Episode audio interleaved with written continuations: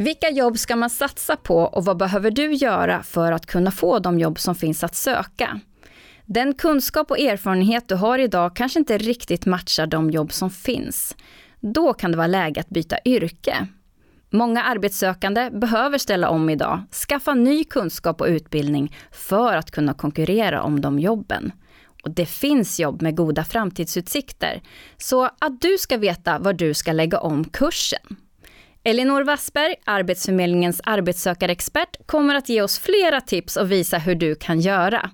Det här är första delen av två på ämnet jobb att satsa på. Du lyssnar på Arbetsförmedlingens jobbpodd och jag heter Charlotte Lindman.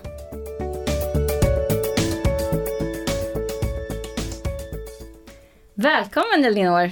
Tack snälla! Ska vi börja med att kolla på hur läget ser ut just nu på arbetsmarknaden? Ja absolut, och att, att prata om arbetsmarknaden, alltså den utvecklas ju hela tiden. Så har det ju alltid varit, men nu är det ju framförallt på grund av digitaliseringen och automatiseringen som sker i vårt samhälle. Och den här utvecklingen den har ju snabbats på ännu mer under pandemin. Mm. Och det här gör ju att vissa yrken försvinner medan andra tillkommer. Och då är det så för många som söker jobb att ja, men det kan bli ett glapp mellan vad som efterfrågas och den kompetens man har, vad man kan erbjuda. Mm. Och det ser vi ju att det är många som har blivit av med jobbet, framförallt under pandemin. Vi har varit i en kris, vi återgår ju nu till en mer ljus framtid. Men många har ju kanske inte riktigt den kunskapen som vi pratade om i inledningen här, att kunna återgå till ett jobb. Så vad innebär det här då? Ja, men om du inte kan gå tillbaka till någonting eller hitta ett annat yrke som du direkt kan hoppa på, då kanske man får inse det att ja, men eftersom arbetsmarknaden förändras så behöver också du göra det. Och vi jobbar ju inte med samma sak hela livet utan vi har möjlighet att utvecklas och utbilda oss då och då genom vårt yrkesliv. Mm. Ja, det ser ju ofta ut så att man idag faktiskt byter yrke. Det man väljer direkt efter gymnasiet, det är inte det man har när man sen går i pension. Nej, för många är det ju så nu för tiden. Mm. Absolut. Men eh, hur ska man då kunna ta reda då på vilket yrke som är bra att satsa på just nu? Ja, det kan ju faktiskt vara lite svårt och är det så att du känner att du inte har koll på vilka yrken som man ska satsa på eller ens vad olika yrken innebär. Vad jobbar man med liksom, inom yrke, olika yrken? Så då vill jag att du ändå ska känna dig lugn, för du är inte ensam om det här. Mm. Vi har ju tittat på hur folks uppfattning ser ut kring olika yrken. Och då har vi sett att det är lite olika hur bra koll man har på både olika yrken, vad de innebär och vilka som är framtidsyrken, mm. alltså sådana yrken att satsa på.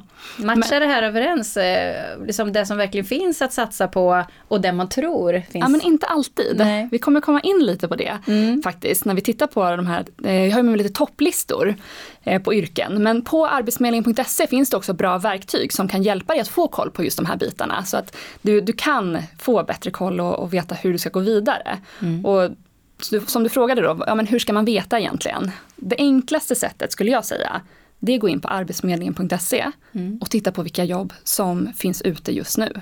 Alltså bara en lägesbild? Exakt, ja. då vet du ju vad finns det just nu? Finns det något som passar mig? Perfekt, då är det bara att söka det. Mm. Men om du är en av de som inser att nej men det finns inte riktigt någonting för mig, då skulle jag säga att det verkligen kan vara bra att fundera på om du kanske ska investera lite i dig själv genom att utbilda dig. Mm. Och det visar väl mer och mer utav eh, de yrken som finns kvar nu att söka att det också behövs en viss utbildning eller kompetenshöjning. Kanske inte en hel och lång utbildning alla gånger. Men eh, här, du pratade om topplistor då. Eh, vilka yrken är det då man ska satsa på?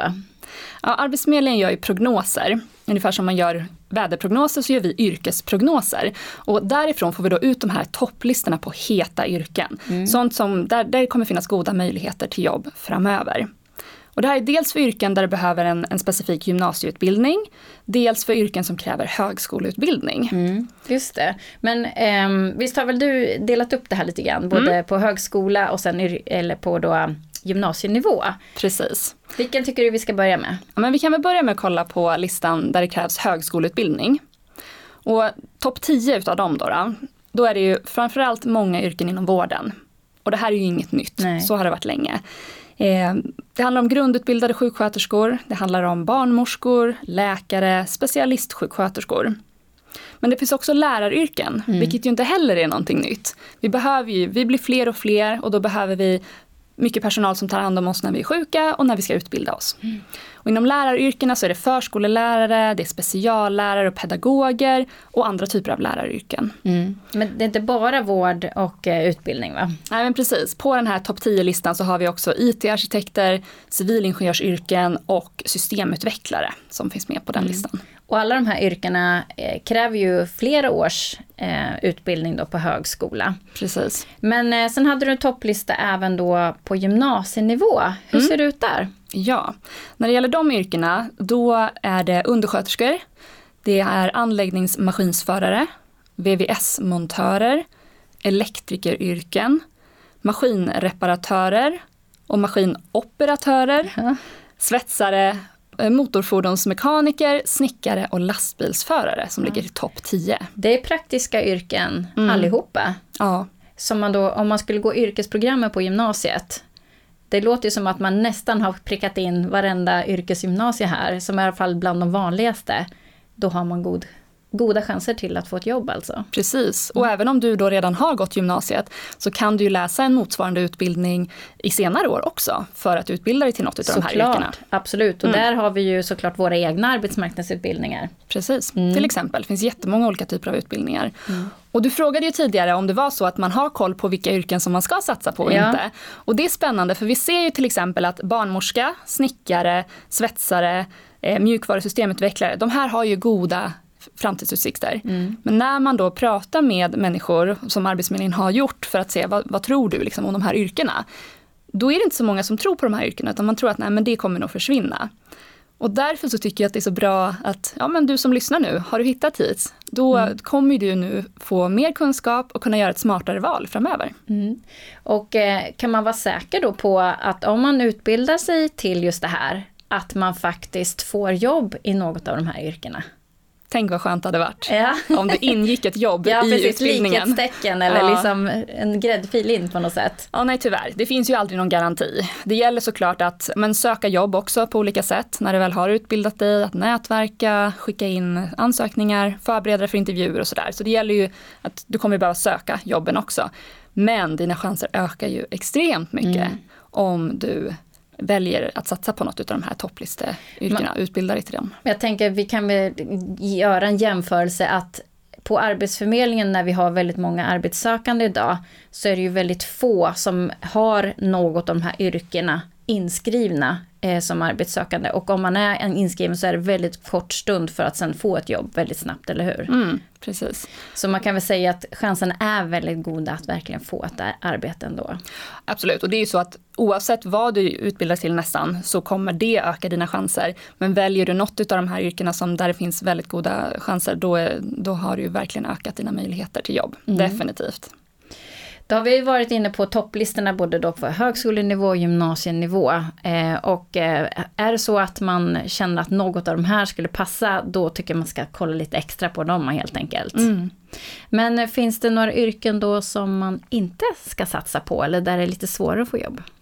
Ja, vi har också en lista på yrken där det just nu finns väldigt många personer som söker de här jobben. Och det är fler som söker än det finns lediga jobb, vilket gör att det är en väldigt tuff konkurrens. Mm. Och där hittar vi tio yrken inom då som banktjänsteman, fotograf, grafisk formgivare, fastighetsmäklare, journalist, vaktmästare, butikssäljare, kontorsreceptionist, telefonist och handpaketerare. Mm. Så där är det tuffare att eh, ja, men att få jobb helt enkelt. För det är hård konkurrens och det kommer vara så även framöver. Ja, för det är ju många av de här jobben, jag tänker på eh, butikssäljare, det är ju ett sånt jobb där det är väldigt många som jobbar och mm. som också finns lediga, men det kanske är tillfälliga tjänster eller sådär. Det kanske är svårt att få fast? Är det så?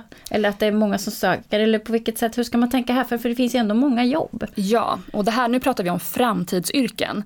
Eh, just nu, som du säger, ja men det finns ju många jobb och det är många som söker om det är ett bra första jobb och sådär. Men att satsa på att långsiktigt jobba inom det här, det är också så att du vet, vi handlar mycket mer på nätet. Eh, det blir självutcheckning i många butiker så att fler och fler butikspersonal försvinner ju. Eh, man kommer behöva fylla på men då har vi också de som jobbar på lager så då, blir, då går ju de tjänsterna in i varandra lite. Så att på sikt så är det troligtvis så att det kommer bli färre butiksjobb. Mm. De kommer inte försvinna helt, absolut inte. Och det kanske växlas om till att man då istället jobbar på någon eh, online-tjänst så, liksom att man jobbar med någon butik som säljer mat online eller eh, ja, varor.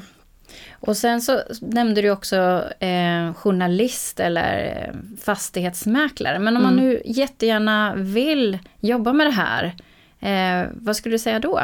Ja, men självklart kan du ju satsa på något av de här yrkena det är bara bra att vara medveten då i sånt fall om att det kommer vara tuff konkurrens. Och du kommer kanske få kämpa lite hårdare. Men det är ju inte yrken som har försvunnit. Så är det definitivt. Och brinner du verkligen för något av de här yrkena så absolut, kör på. Bara vara medveten att du kommer få lägga i en extra växel helt enkelt. Mm. Men hur ska man då ta reda på eh, vilka yrken som passar just mig? Ja, det finns jättemånga bra eh, tjänster, digitala tjänster som vi har på arbetsförmedlingen.se. Om man går in på hitta eh, på yrken och framtid så kan man få se massa olika saker som kan hjälpa en framåt. Både att läsa om de här olika yrkena och att eh, fundera på vad passar just mig. Och det tänkte jag eh, tipsa lite mer om längre fram. Precis, för vi kommer ju ha del två också utav just den här jobb att satsa på. Eh, du pratar om digitala tjänster, kan mm. du nämna någon favorit som du har, så vi kanske kan tisa lite om? Absolut. Vi kommer i nästa avsnitt prata om intresseguiden. Så är du nyfiken redan nu på att testa det här så gå in på arbetsförmedlingen.se klicka på yrken och framtid och sen väljer du intresseguiden. Så jag tänker att nästa gång kan väl du och jag ha gjort den och så kan vi prata om våra resultat. Absolut. Mm.